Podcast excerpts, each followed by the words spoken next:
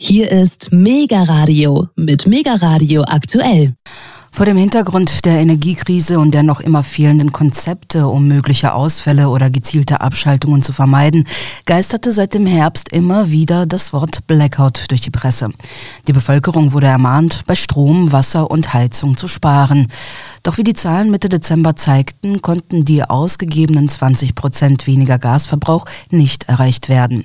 Schlimmer noch, an einem einzigen kalten Dezembertag wurde ein ganzes Prozent des in den Gasspeichern gelagerten Gases verbraucht. Von offizieller Seite heißt es zwar beruhigend, Abschaltungen oder flächendeckende Ausfälle seien sehr unwahrscheinlich, doch der Winter ist ja noch lang.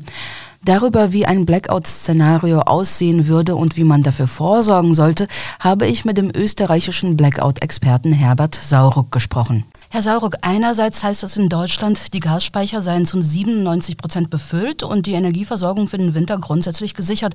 Zusätzlich wurde ein vorläufiger Weiterbetrieb der verbleibenden Atomkraftwerke beschlossen. Andererseits sehen wir, dass seit dem weitgehenden Verzicht auf russisches Öl und Gas unsere Politiker einerseits verzweifelt bei den Petrostaaten anklopfen, andererseits uns Bürgern erklären wollen, wie wir sparsam duschen, heizen und Strom verbrauchen sollen. In letzter Zeit geistert zudem das Wort Blackout durch die Presse. Wie realistisch ist aus Ihrer Sicht denn ein baldiger Zusammenbruch der Energieversorgung?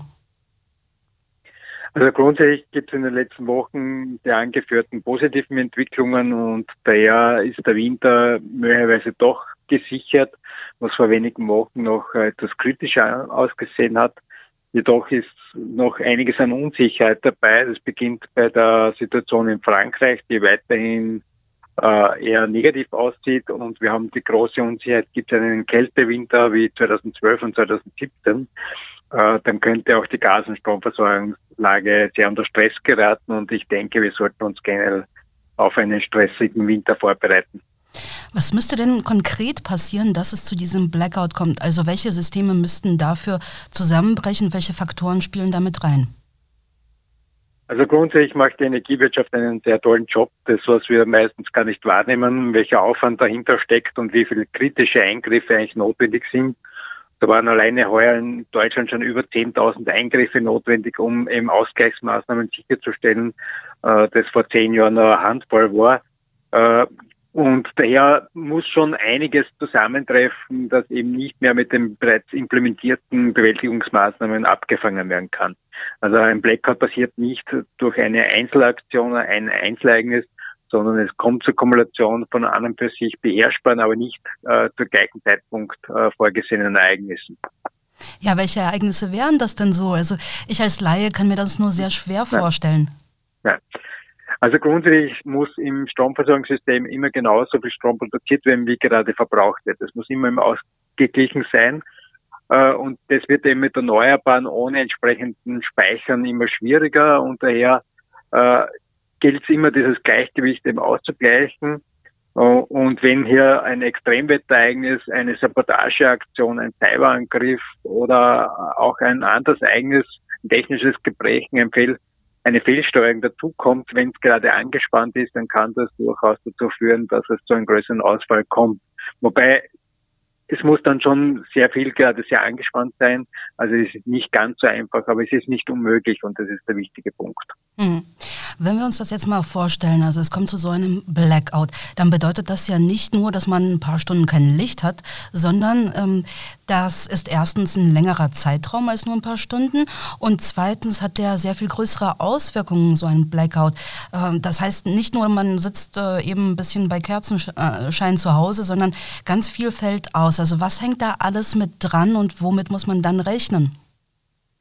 Genau, das ist, was völlig unterschätzt wird bei einem großflächigen Stromausfall.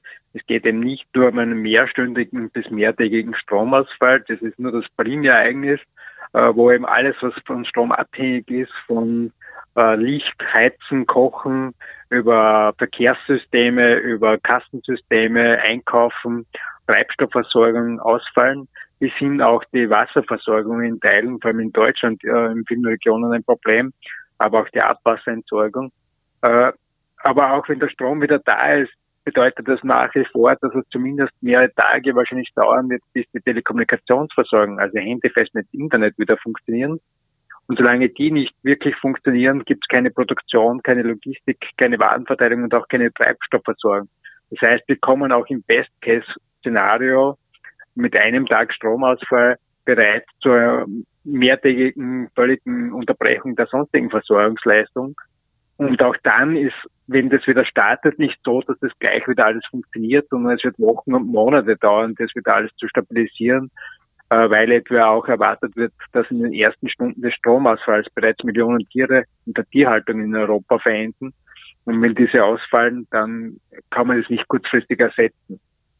Und das große Problem ist auch dabei, dass wir als Gesellschaft, als Bevölkerung uns das nicht vorstellen können und sehr schlecht vorgesorgt haben. Und wenn wir zu Hause ein Problem haben und nicht in die Arbeit kommen, um die Produktion, vor allem der Lebensmittelproduktion im Verkauf wieder starten, dann ist es sehr schwierig, damit umzugehen.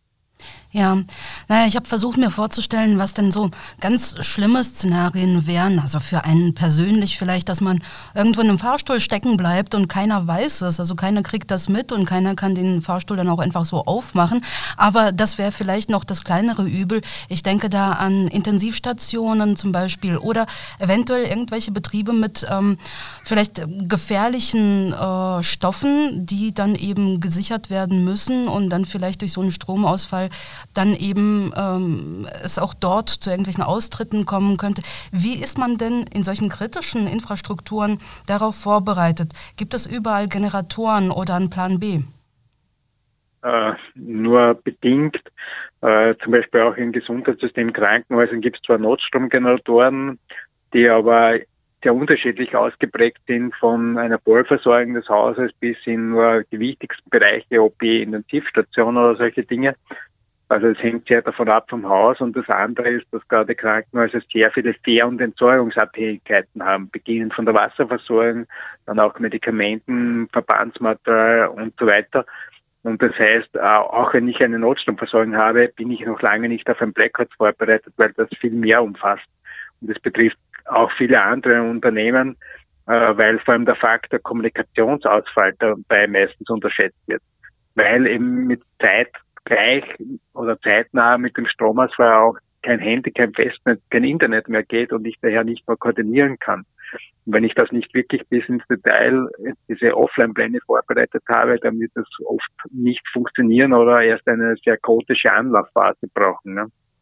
Ja, das habe ich mir übrigens auch gedacht. Also wenn zu Hause irgendwas passieren sollte oder auf der Straße, also ein Unfall oder ein Herzanfall oder ein anderer medizinischer Notfall oder ein Brand, äh, wie sollten das ähm, ja eben ein Krankenwagen oder die Polizei oder die Feuerwehr mitbekommen, äh, wenn ich doch nicht nach außen kommunizieren kann, wenn kein Telefon äh, geht? Gibt es da vielleicht auch eben bei diesen Kräften irgendwelche Notfallszenarien, dass sie zum Beispiel äh, Stadtviertel systematisch irgendwie abklappern und gucken, ob da alles in Ordnung Ordnung ist oder wie muss man sich das vorstellen? Ja, es wird genauso sehr schwierig. Natürlich wird man versuchen, die Kräfte präsent zu halten, das heißt in der Öffentlichkeit, damit man die auch ansprechen kann. Äh, aber das wird halt auch in, vor allem in urbanen Räumen, in größeren Städten sehr schwierig, weil ich nicht so viele Kräfte habe. Ne? Äh, und daher ist es ganz wichtig, dass wir als Bevölkerung auch wieder aufmerksam, wachsam bleiben. Und wenn uns was auffällt, ein Unfall, ein Brand, jemand eingeschlossen im Aufzug und so weiter, dass man versucht, einmal die Leute zu beruhigen und gleichzeitig jemand zu der nächsten Einsatzorganisation, zur nächsten Feuerwache oder Rettungsorganisation, Polizei zu schicken, um Hilfe zu organisieren. Und das große Problem wird ja auch am Anfang sein, wenn das untertags äh, passieren sollte, dass natürlich der nächste Mal ein völliges Verkehrschaos herrschen wird und auch die Rettungsautos oder Feuerwehrautos nicht einfach zufahren können. Äh, und daher wird es natürlich sehr äh, dramatisch dann. Ja. Hm. Ja, Chaos und Unterversorgung sind wir hier in Berlin gewohnt. Aber das ist natürlich nochmal ein ganz anderer Maßstab, der sich da abzeichnet bei so einem Blackout. Äh, ich habe überlegt, äh, wann es denn in Europa, also in Westeuropa, etwas Vergleichbares gab. Und alles, was ich gelesen habe, hieß, ja, ähm, seit dem Zweiten Weltkrieg nicht, aber zumindest für den Norden und auch für Deutschland, für beide Teile Deutschlands, gab es ja den Katastrophenwinter 78, 79. Da waren Ost- und Westdeutschland von den extremen Schneemassen heißen und eisigen Temperaturen lahmgelegt worden. Die Energieversorgung ist zusammengebrochen. In der DDR ging es sogar so weit, dass die Entscheidung getroffen wurde, ganz Thüringen abzuschalten. Die Menschen waren vielerorts eingestellt, konnten sich also auch nicht zu Fuß aufmachen, um Hilfe zu holen. Viele Menschen starben auch innerhalb von wenigen Tagen. Würden Sie sagen, dass ein solches Katastrophenszenario heute nicht mehr eintreten könnte oder dass wir im Gegenteil noch verwundbarer geworden sind, weil wir stärker von Elektrizität abhängig sind? Wir sind noch deutlich verwundbarer geworden, äh, weil wir nicht nur von Elektrizität massiv abhängen, sondern von der ganzen Telekommunikationsversorgung, damit die ganzen Warenläufe und so weiter synchronisiert werden können. Und dann kommt noch hinzu, dass wir uns heute einfach blind darauf verlassen, dass immer irgendwo ein Supermarkt offen hat und ich jederzeit was quasi kaufen kann äh, und daher sehr schlecht vorgesorgt haben. Und solange nicht möglichst viele Menschen persönlich in der Lage sind, sich zumindest 14 Tage selbst versorgen zu können, um damit in die Arbeit zu kommen, um anderen helfen zu können, wird es sehr schwierig, so eine Situation wirklich zu meistern. Ja. Soweit der Blackout-Experte und Präsident der österreichischen Gesellschaft für Krisenvorsorge, Herbert Sauruck.